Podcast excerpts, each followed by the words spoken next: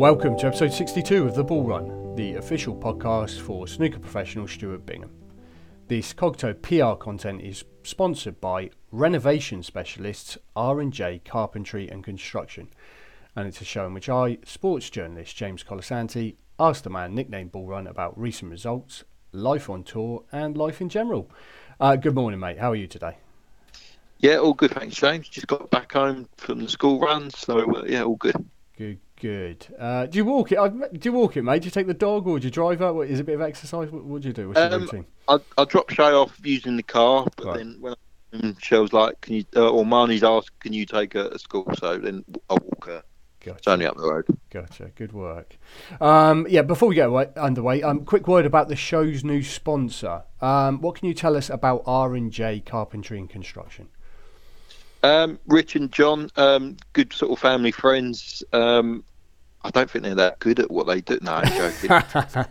That's what I've heard. Uh, I've read the reviews. No, we are yeah, joking. Yeah. yeah, yeah, yeah. Yeah, no, they, they do some good work. Um, sort of, um, I wore wore their logo actually at the shootout and, and the Scottish Open. So, uh, yeah, obviously, like you say, good friends, um, family, and uh, yeah, just obviously just trying to help them out, just to promote their business. Yeah, nature of the work, just for anybody who might want their services. I had a look, it's kind of lux- luxury renovations really, but obviously carpentry and construction, it, they do what they say on the tin sort of thing, yeah?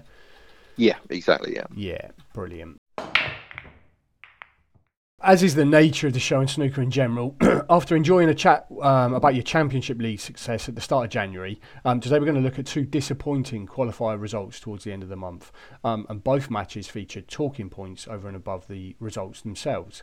Um, now, first of all, there was a five three World Open qualifier defeat to uh, Ishpreet Singh uh, Chada. Uh, it was a match in which you led three two after a couple of fifty breaks and a ton, uh, but you rallied with a couple of decent seventies to seal a comeback win. Um, Ishpreet uh, also beat you in the British Open in October, and he's generally doing a fine job uh, of helping to raise the profile of snooker in the interesting market of uh, of India. Um, now, a talking point here was that you spotted his left arm accidentally touching a red as he uh, went down on the shot, and the ref awarded a foul. Um, but what was the story of that match from your point of view? Um, because it was clearly one that you could have won. Sorry, Jane, I've got to correct you. I, d- I didn't see a shirt foul. Um, he feathered the white on the black. Right. Uh, okay. So I saw the footage. It looked like—is that what it was? It was a tip of the of the of the, of the on on the whiteboard. As a, I looked like his left arm had brushed the red. Um, but yeah, it wasn't right, clarified yeah. in the report I read. Right. Th- thanks for the, the correction, mate. Yeah. Yeah. Yeah. No. Like I say, like everyone that obviously put it on there, and um, people going, "No, like, how could you see, you see like the red? Sort of the shirt touch the red." I'm like, no, yeah. I see the white white move. It must have moved, maybe probably like a centimetre or right. whatever. Oh, right. And I think that's the problem with the reports. Nobody had made it clear exactly what, what had gone on there. I hadn't seen anything definitive, but that's that's great that you, you've clarified that. Right, okay. And it sounds like it was a, you know, not a, a slight thing. The white ball sort of moved, yeah? Yeah, yeah. Like I say, I, I, I don't know if I normally watch people when they queue up or what, but obviously I was, I was watching, I was looking at the table and I just, the white just seemed to stick out and, and move. Right. So, obviously, if you don't, like, obviously I got, I got maybe a bit abused saying that I should have said nothing, this and that, but the referee didn't say nothing, so right. I see it and just called it straight away. Yeah. Um, I don't know if I'd done the right thing or not, but if the ref weren't looking or, or what, I don't know. At the time, um, I'm, I can't think who the ref was, but um, I know she had a bit of a nightmare that game. Yeah. Um, she, she weren't at the races. I, I sort of put on there yeah. a couple of misses and things like that where she just sort of didn't didn't know where the balls were and, and stuff like that. So, mm. um, but uh, yeah, it sort of um, yeah, say it happened. He he sort of stopped because uh, obviously I shouted out saying he touched the white, mm. um, and he he's like, and the thing is, he, he like a few people saying he cheated this and that. He called a foul on himself a frame or two earlier, yeah, where he he done a push shot and the ref didn't again didn't see it and he called it on himself. Obviously, I did see the shot and I did. So I did think it was a push shot, but mm. say he called it on himself. So I can't see him doing it on purpose. No, it's, it's a sort of rule in snooker. If you do feather the white, you sort of know. Yeah, but um, give him the benefit of doubt. Like say he, he he sort of like as soon as I said he said he'd take my word for it, mm. and like for me to But then I started questioning myself over it. I'm like, actually, did he? But I'm like, well, I've jumped up. He must have, because mm. I don't normally say anything. Yeah. Um, so, yeah, obviously, the first red I was uh, playing after that foul, I'm, I was, like, in two minds of, like, I feel a bit guilty now. But I'm thinking, no, yeah. don't say that, because it was yeah. like, he must, it must have moved, because I wouldn't have said nothing otherwise. Yeah. I mean, what I would say on it is, you, it doesn't feel like you're breaking new ground. I mean, I think we've all seen players over the years, you know, assist the ref, you know, kind of, that's what yeah. it's about, isn't it? You're close to the action, whether or not you foul yourself, whether you see something. Yeah. Um, it's part and parcel of the game, isn't it? And I think, you know, it, and, and it's it played in the spirit of the game. I think everybody just tries to make sure that, that the rules are abided by and, and fouls are called, basically. That's right, yeah? Yeah, yeah. I say I remember I doing it. I'd done it once yeah. at the uh, at the World Championships, and I called a foul myself.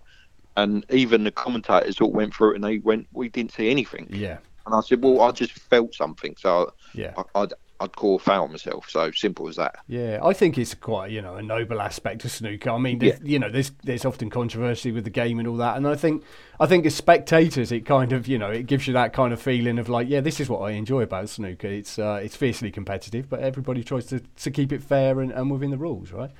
Yeah, yeah, exactly, yeah. Yeah. Um, I, listen, I, I, a few days later, you faced the the vastly experienced Marco Fu in the uh, in a Welsh Open qualifier. Um, Marco, as a as a forty-six-year-old, a three-time ranking event winner, um, turned pro in the late nineties. I, in those senses, he's a kind of real contemporary of yours in a, in a lot of ways. Um, he won four one in a match which ended with you conceding after missing um, a not easy red, but but one you would usually probably back yourself to pot. Uh, it was a talking point as you were uh, fifty-nine uh, nil down with a possible seventy-five on, um, leading to the lifting of a few eyebrows. Um, was it the case that by that point you were just plain irritated with that match and, and that week in general? Um, yeah, I think so. There's obviously a few things happening off off the table that uh, hopefully he's getting cleared, but yeah, it was just a like yeah, it was just sort of summed up my how I was feeling. I've never done it before, and I'll most probably never do it again. Yeah, but um, obviously I've got got a fine to pay of two hundred and fifty quid for doing that. Right. Um, but uh, yeah, it's sort of like I just I sort of obviously the red rattled. I was in most probably five different thoughts of how to play the red. Yeah, and just got down and, and didn't pick one. Just sort of hit it. Rattled it, and it's obviously the red stayed there. Yeah. So I, th- I think he needed red colour red, and it was like I've just had enough. I've just didn't weren't in a good good space sort of thing. Mm. So it, it wasn't um, the easiest shot. It wasn't a routine, was it? Let's face it. It was still pretty thin, and and all the rest of it. It needed your full attention. And I guess if your headspace wasn't there, that that's sort of why it happened. Yeah. Yeah. It's, well, it's still a nine out of ten shot that I should have yeah. potted. Yeah. yeah. Were you fuming? Did it did it take you a while to sort of calm down afterwards, or? Yeah, I drove home, no radio on, just right. my faults, and uh, yeah, it took me, whatever, three and a half hours to get home, and oh. I might have spoke to one or two people. Yeah, yeah. Do you, do you feel like you've kind of, you know, working through it a bit now, is sort of your headspace is sort of clearing, you processed it, and you're kind of sort of ready to, to draw a line under it and sort of move on? Yeah, no, like I say, I'm, I'm, I feel like I'm playing well in mm. practice. Yeah, exactly. Been... Yeah, I think that's it, isn't it? You know, recent yeah. times, there's been, I, I guess that adds to the frustration when you kind of think, do you know what, this, this is, my game's in reasonable nick in recent weeks and months, yeah? Yeah, like I say, it's just like, just mentally just not there at the moment, and um, like I say, hopefully clearing clearing my head, um, getting things sorted, and, and hopefully sort of got the World Championships coming. Yeah, I think next for me.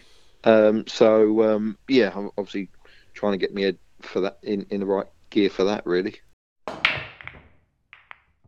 Look, we'll finish on some nice news and your participation in a fundraiser for the Jessie May Trust. Uh, for anyone who does not know, it's a brilliant charity. It provides specialist nursing care for terminally ill children in their own homes. Um, and Mister Snooker himself, Barry Hearn, is a patron of the charity. Um, the idea of the fundraiser was that you and other high-profile uh, snooker figures were mock arrested in Bristol, um, and then you put out an appeal for bail money to uh, to help boost the charity's coffers. Uh, so tell us all about it. How did it come about, and uh, what did you do on the day? And, and crucially, was it was it fun? Yeah, um, obviously, World Snooker um, messaged me saying, like, do I want to do a charity fundraising um, behind bars? And I was like. yeah. And he went, no joking, like, you'll spend a day behind the in a cell, right? Uh, and you've got to raise your bail money, obviously, through whatever means. Right. Um, oh, so they actually banged friends. you up, did they? You, you, you kind yeah, of obviously, yeah. Got uh, got to um, got to the train station, stayed stayed the night before, right, in Bristol. Got to the train station, um, where obviously met up with all all the others, Barry Hearn and Jamie Jones, hmm. and uh, the police come along in their police wagon. Yeah. Um, so obviously. Arrested us, put us in handcuffs, put us put us in the back of the uh, in a wagon, and uh, drove yeah. to. It was an an old police station. Right. I think someone said they use it as a nightclub now. Is that right? Right. Um, but uh, yeah, it was obviously put in a cell. Yeah. And um, yeah, obviously then the fun started. Obviously trying to raise money to get the bail. Yeah, I don't think you're going to be the first pe- person nicked on a on a visit to Bristol. To be honest with you. yeah. Um, so how long were you inside? How long were you sort of you know in, in, confined for? um. So we we may probably got, got got sort of put in handcuffs about half nine in the morning. Yeah. And then half four we was set free. Right. Um. I think I've raised about fifteen hundred quid. I actually didn't get my bail money. Yeah, I saw the other day. I'd, I'd still ch- be in there. yeah, trying to keep, was it Shao on another campaign to keep you in there? That's it. I think she was. Yeah, yeah. I think the target's uh, the initial target's obviously two thousand pound. Um, I will leave a link to uh, Stuart's Just Giving page for the, that fundraiser in the show notes. Uh, obviously, please um, donate if you can. Um, we'll finish. I, you, um, we had a quick chat before, before we got started here. You're down on the on the schedule for next being action at the Championship Winners Group stuff. Um, Uh, in, in early March, but you said that, that there's some there's dates to be confirmed around that, yeah? yeah, it's meant to be the first and second of March, but yeah. they've uh, put the invitation event in Saudi, I think, on the fourth and fifth, so right. um, they're going to change the date for the winners group. They they did look at the twelfth and thirteenth, um, but I was looking, I, I'm sort of planning to go to Thailand, do some exhibitions um, on the sort of eleventh, twelfth. Right. Um, of of that month, so it obviously ain't sat well with me um, changing the date. So um, they're mm. going to obviously now look into other dates and, and see if they can sort of put it in the calendar somewhere. Yeah, yeah, absolutely. Well, we'll keep an eye on, on all of that. Um, and obviously wish you luck with that, and look forward to hearing about it all again next month.